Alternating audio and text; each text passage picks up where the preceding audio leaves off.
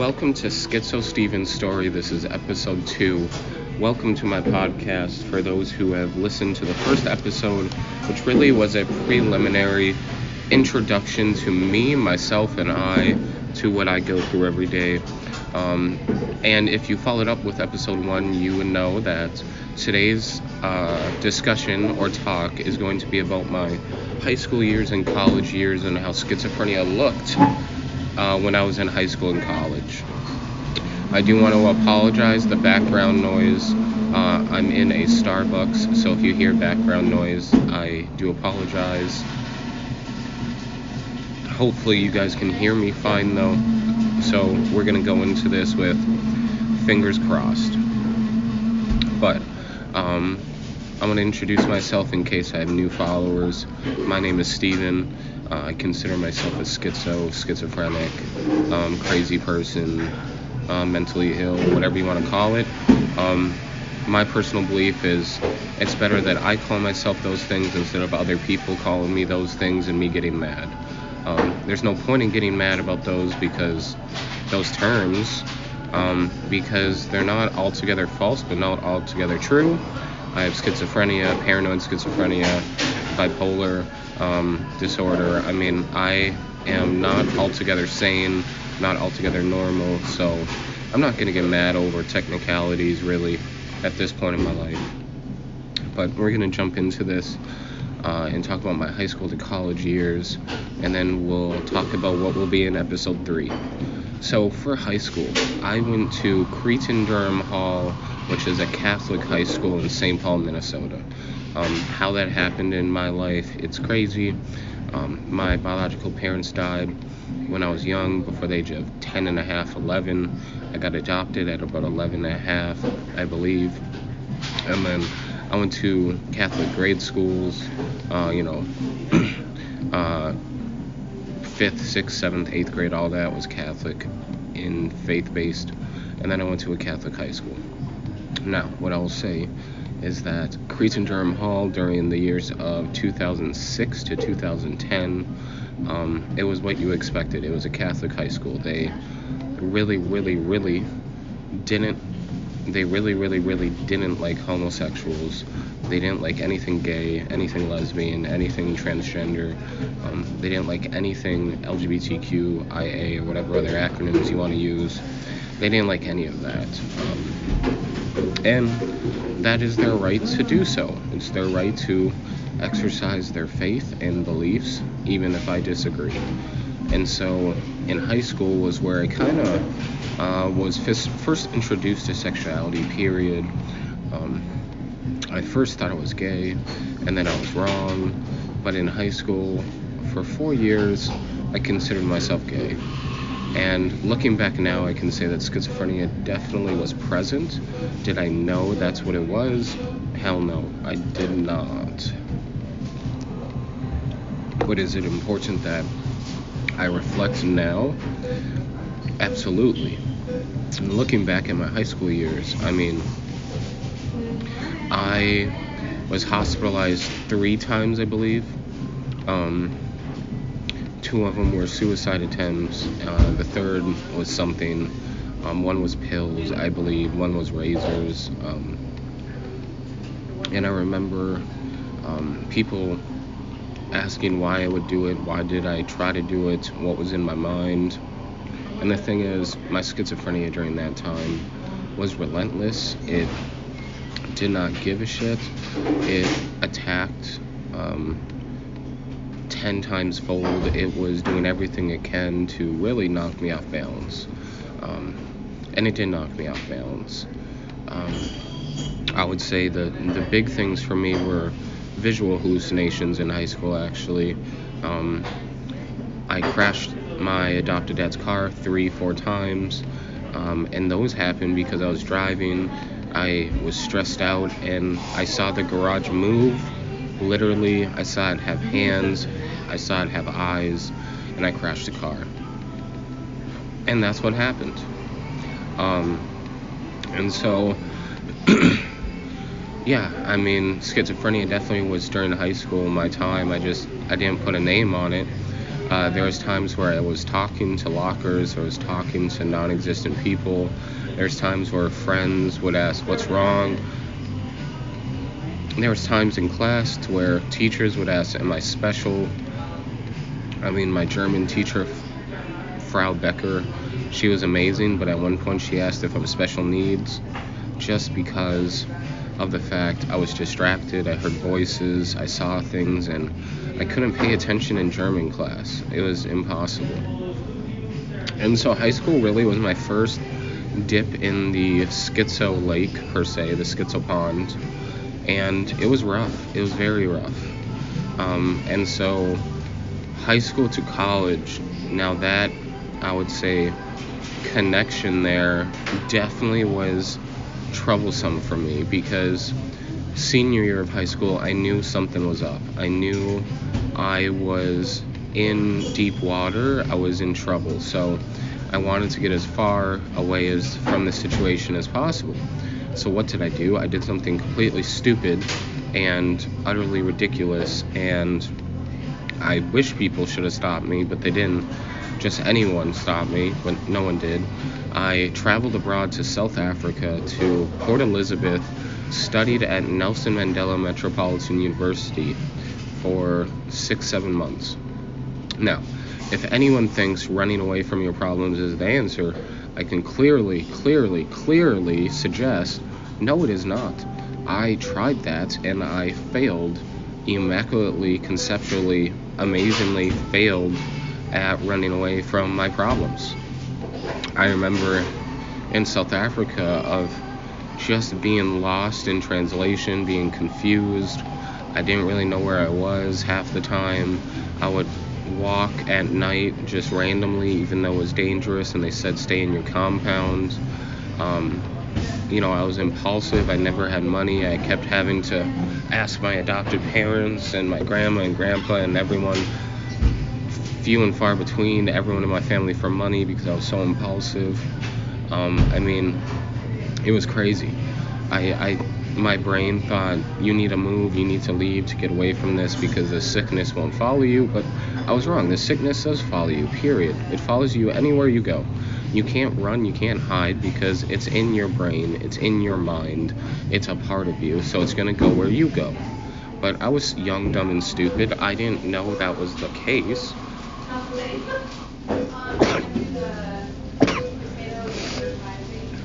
Sorry folks, I'm a little sick, so there's going to be some pauses in between here. So I traveled to South Africa. Now, I had learned of Islam in South Africa. I had a roommate named Muhammad, who is a wonderful, wonderful guy. He, God bless his heart, he's very generous, he's welcoming, he's empathetic. He gave me a copy of his Quran. I read it within a couple days, and I became Muslim in a mosque in South Africa. I would say that a large component of this was my schizophrenia and impulsivity, and the religion thing definitely twisted in my brain, because at one point I thought I was the Messiah, which I'm definitely not. I'm not Jesus at all, but that's where my brain went. And so I had become Muslim, and I was there for 6 months. At some points I traveled. It was an insane period of my life to where I wish it didn't happen, because if I would have stayed home, if I would have stayed in country, would have stayed at university, I probably could have got help sooner.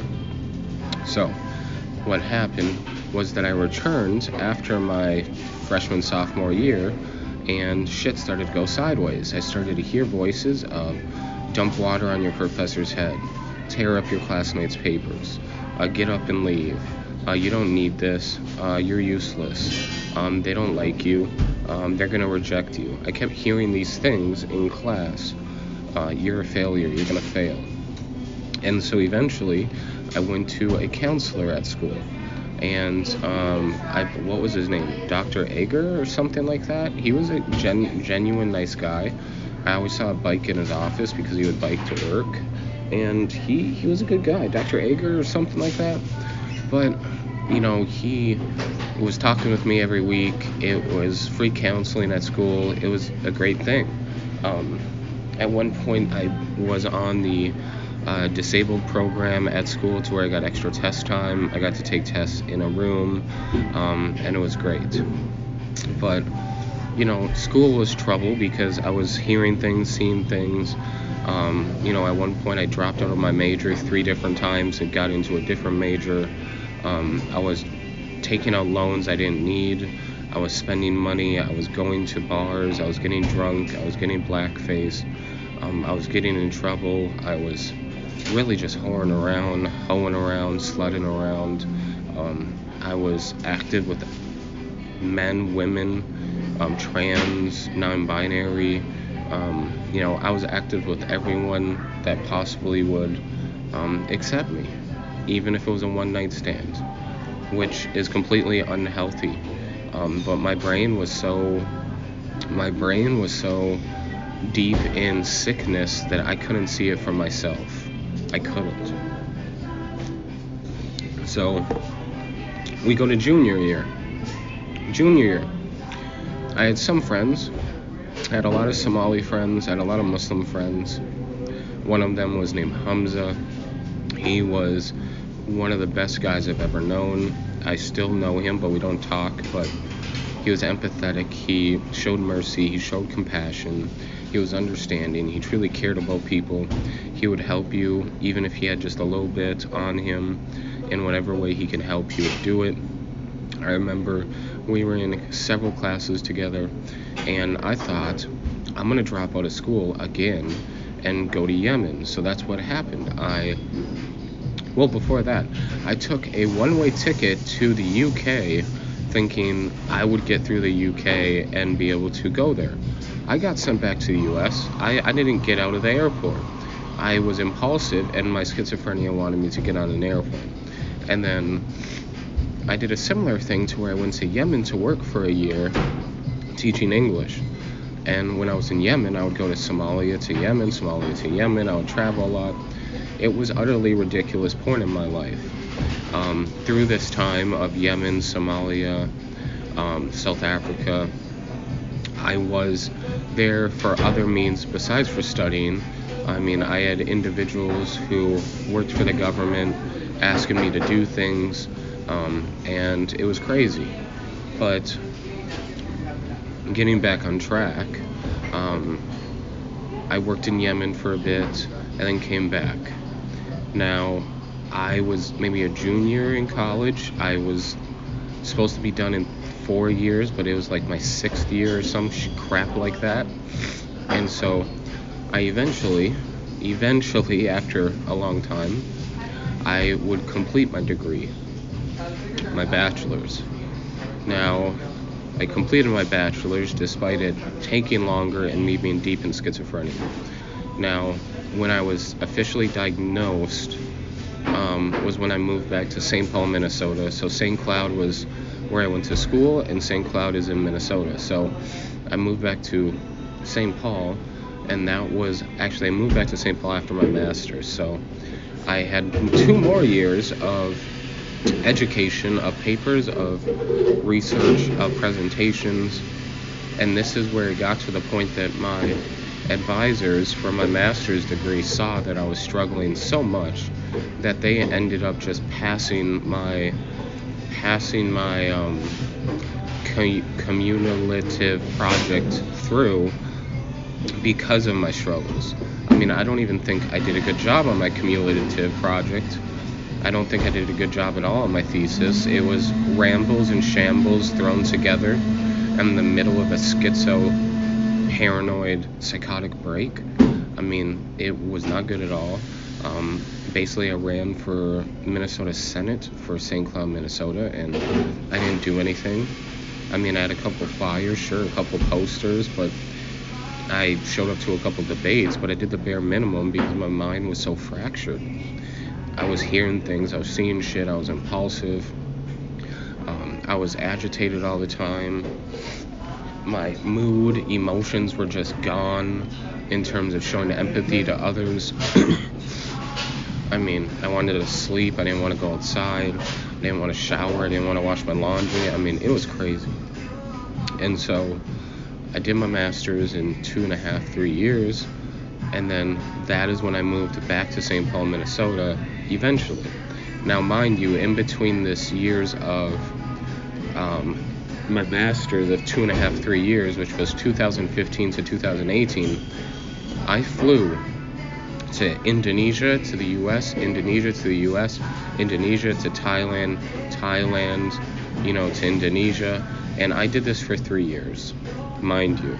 I did this constantly, even though it was the worst idea possible, just like South Africa.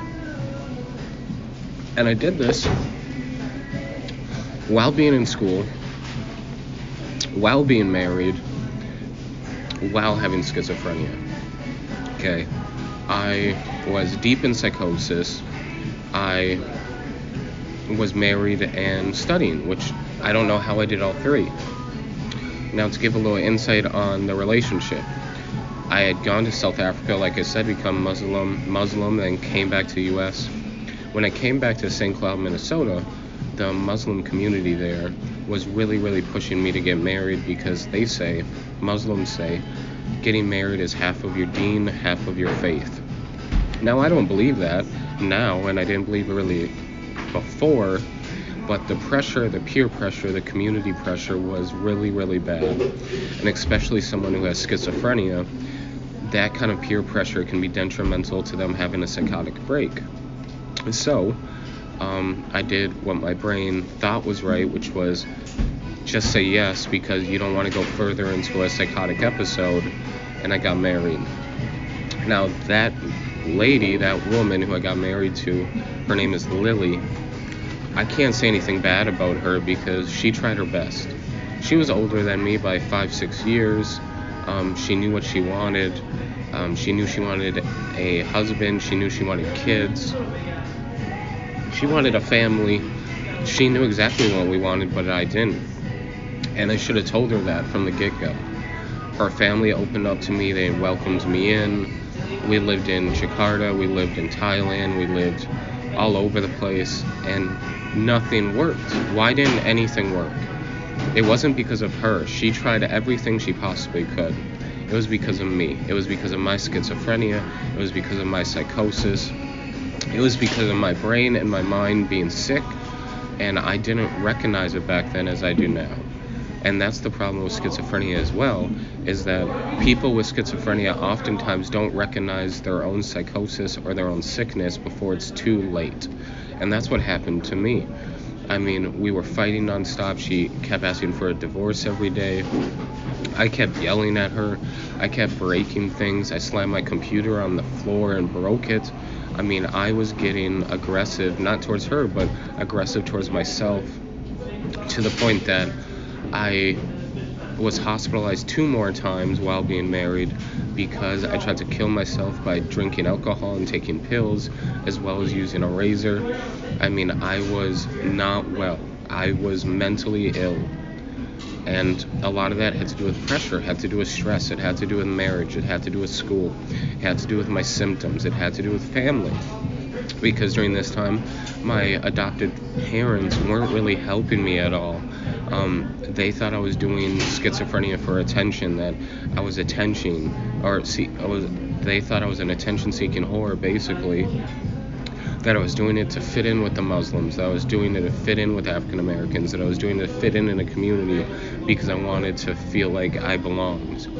My adopted parents really didn't help me at all. And I remember when I was younger that they really just put me in a therapy room. They tried giving me pills.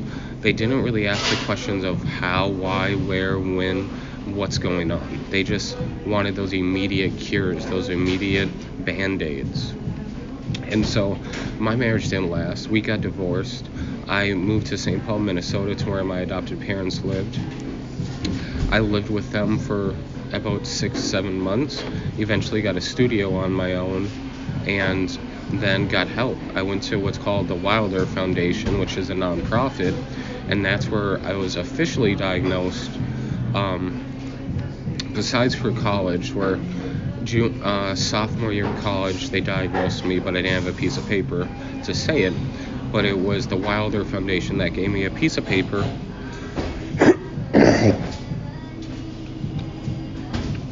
it was the Wilder Foundation that gave me a piece of paper that said, you have paranoid schizophrenia, blah, blah, blah, blah, blah. And that definitely, I would say, helped me know exactly what's happening, exactly what it is. And that's about the time when my college ended and I got my master's degree. Now, this was my high school and college years, like promised. And hopefully you guys are able to follow it, able to kind of see where things match up with you, whether you agree, disagree, whether you can connect with something or not. I mean, in both high school and college, I had friends, but they knew shit was wrong, but they didn't know how to help me. It was high school, so a lot of high school kids don't know what the fuck's going on, and they don't know how to help you or help each other, besides for telling their parents, who then try to help you. I mean, I was in drama club, I was, you know, in theater, and that was my outlet. I thought that was the best outlet, even though it probably wasn't. And I say it wasn't because it was fantasy-based, and it made my paranoia and psychosis even worse. So, yeah.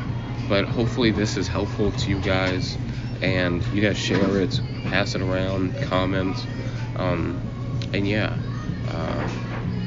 the next episode will be more of either a Q&A episode, or I will look up like the 10 most asked questions, and I will go over those. But I love you guys. Be well, and I hope the best wishes for you guys, and I love you. Bye.